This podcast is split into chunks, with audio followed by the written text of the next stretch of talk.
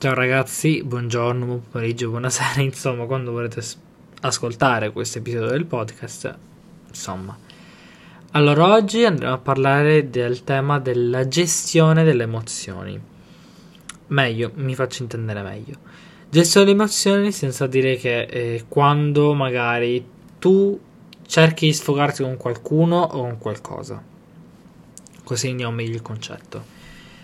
Uh, parto col dire che io sono una persona che mi affido molto, ossia cerco molto il confronto con altre persone, con i miei amici, cerco molto di uh, capire anche una prospettiva diversa dalla mia, insomma, soprattutto su delle cose che mi stanno molto a cuore o comunque che ci tengo tanto. Allora, un esempio uh, che secondo me è molto utile è il journaling. Journaling sarebbe appunto il um, la stessa parola journal, che vuol dire appunto il scrivere uh, su un tuo diario uh, quello che provi magari in quel momento. Ok, starete pensando, caro diario, no. no, non è questo. Io lo faccio molto spesso e anche solamente un... Oggi ho avuto una lezione, mi sono sentito così. Oggi sono uscito, mi sono sentito così eccetera, eccetera. E magari più avanti eh, nel tempo eh, vado a trovare eh, quella pagina di diario dove mi sono sentito così e magari cerco di dare una spiegazione al motivo in cui mi sono sentito così, perché magari quel giorno stesso non capivo bene il perché, non sapevo il perché. Uh, un'altra cosa che diciamo scopri eh, facendo journaling è il, l'emotional dumping e l'healthy venting. Cioè, nel senso, se tu sei una persona che eh, ti affidi molto all'healthy venting oppure eh, più all'emotional dumping. Uh, cioè, sarebbe appunto essere una persona eh, buona o essere una persona tossica. Vi spiego subito, per chi non lo sapesse, che cosa sia l'emotional dumping e il, l'healthy venting. Allora, venting vuol dire principalmente sfogarsi, eh, quindi magari se io mi confido con un amico o mi confido con appunto il mio diario stesso, io magari scrivo delle cose, ehm, però non mi concentro, mi concentro solamente su un tema, ok? Se io mi concentro solamente su un tema eh, o comunque capisco che mi sbagli, cioè nel senso io so che io ho sbagliato in quel momento, eh, non mi faccio la vittima uh, cerco di magari lavorarci su questa cosa, su questo lavoro. Uh, sono aperto comunque ad altre opinioni, uh, non ripeto gli stessi errori in continuazione. E, e non eh, spreco del tempo perché si parla anche di tempo, nel senso dire quando io eh, riconosco un problema, però non agisco subito, questo è perdere il tempo perdere il tempo che noi abbiamo a disposizione non risolvendo quel problema. Uh, altre caratteristiche dell'app eventing è sicuramente la, il sentire, ma il sentire è ascoltare le altre prospettive, in questo caso di un altro amico, e di sentirne eh, beneficiare, nel senso di sentirmi beneficiato di questo consiglio che ti può dare. Ok? Uh, mentre per quanto quello che riguarda il, uh, l'emotional dumping, l'emotional dumping è l'opposto Serve a dire che io incolpo gli altri, nel senso dire io, tu hai fatto questo, io ho fatto quell'altro, nel senso io ho fatto, tu hai fatto X, io ho fatto Y di conseguenza che tu hai fatto X.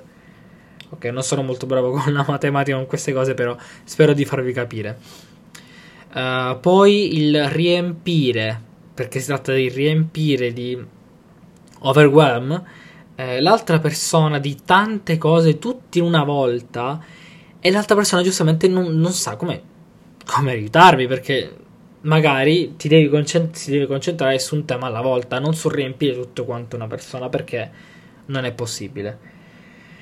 Non riconosci i propri sbagli, cioè nel senso di dire no, non è colpa mia, uh, è colpa del coronavirus, è colpa di, dei miei genitori, è colpa perché non ho soldi, è colpa di questo, è colpa di quell'altro. Fare un sacco alla vittima, cioè, ma tantissimo alla vittima, eh, non c'è bisogno che vi spieghi come il giocare a fare la vittima, ehm, non è aperto sicuramente a trovare una soluzione. Senza dire, io ti do un consiglio, eh, un consiglio su un qualcosa, su magari per risolvere una determinata situazione, e tu non l'ascolti. Anzi, dici no, non va bene perché eh, questo, perché quell'altro. Quindi si collega anche all'altro punto dell'emotional dumping, che ossia eh, che sarebbe il, la difesa verso eh, dei feedback costruttivi, delle idee costruttive.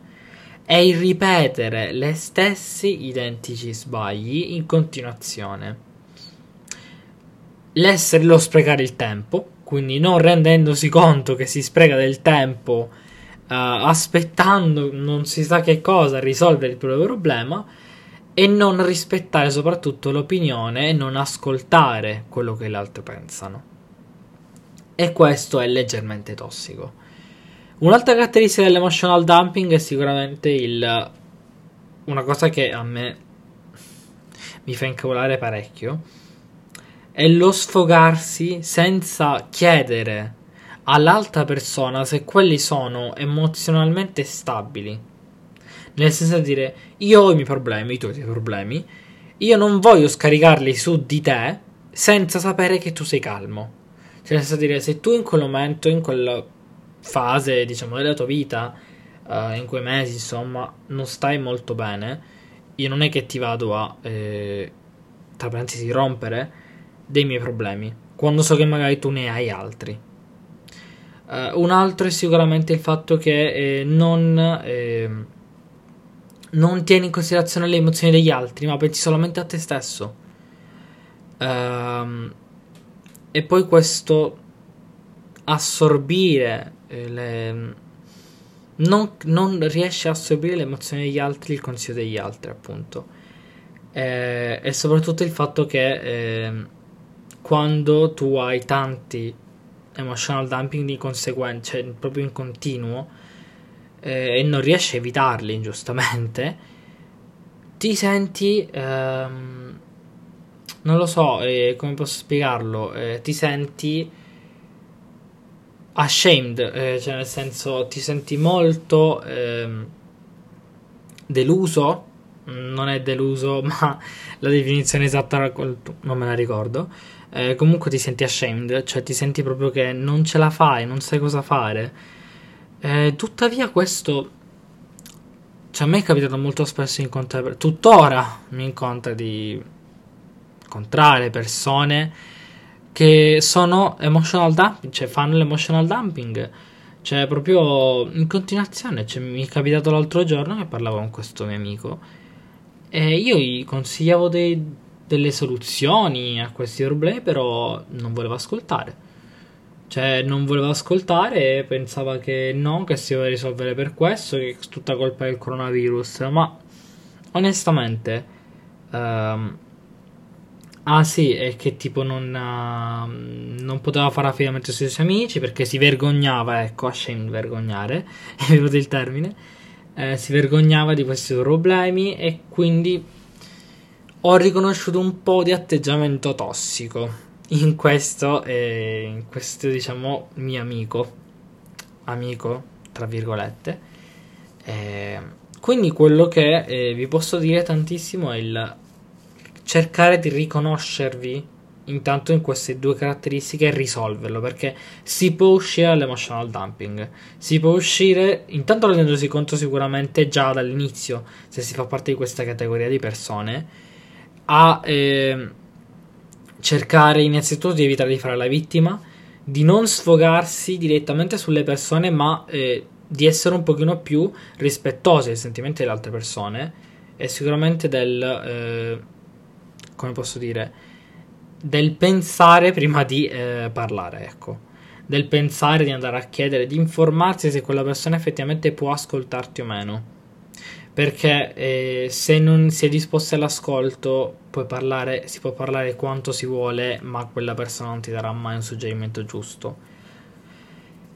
Eh, questo tema perché? Mi è venuto in mente in questo periodo eh, non perché ci siamo in mezzo alle feste perché di questo ne parlerò in un altro podcast in un altro episodio di podcast ma bensì perché siamo in questo periodo del coronavirus ehm, che diciamo ci trova tanto tempo per noi stessi, eh, stiamo molto tempo in casa, parliamo molto, cioè nel senso siamo molto concentrati verso noi stessi e quindi dobbiamo fare questa introspezione a capire questo tipo di cose. E niente, con questo vi auguro buona giornata e buon anno, buon inizio anno anzi.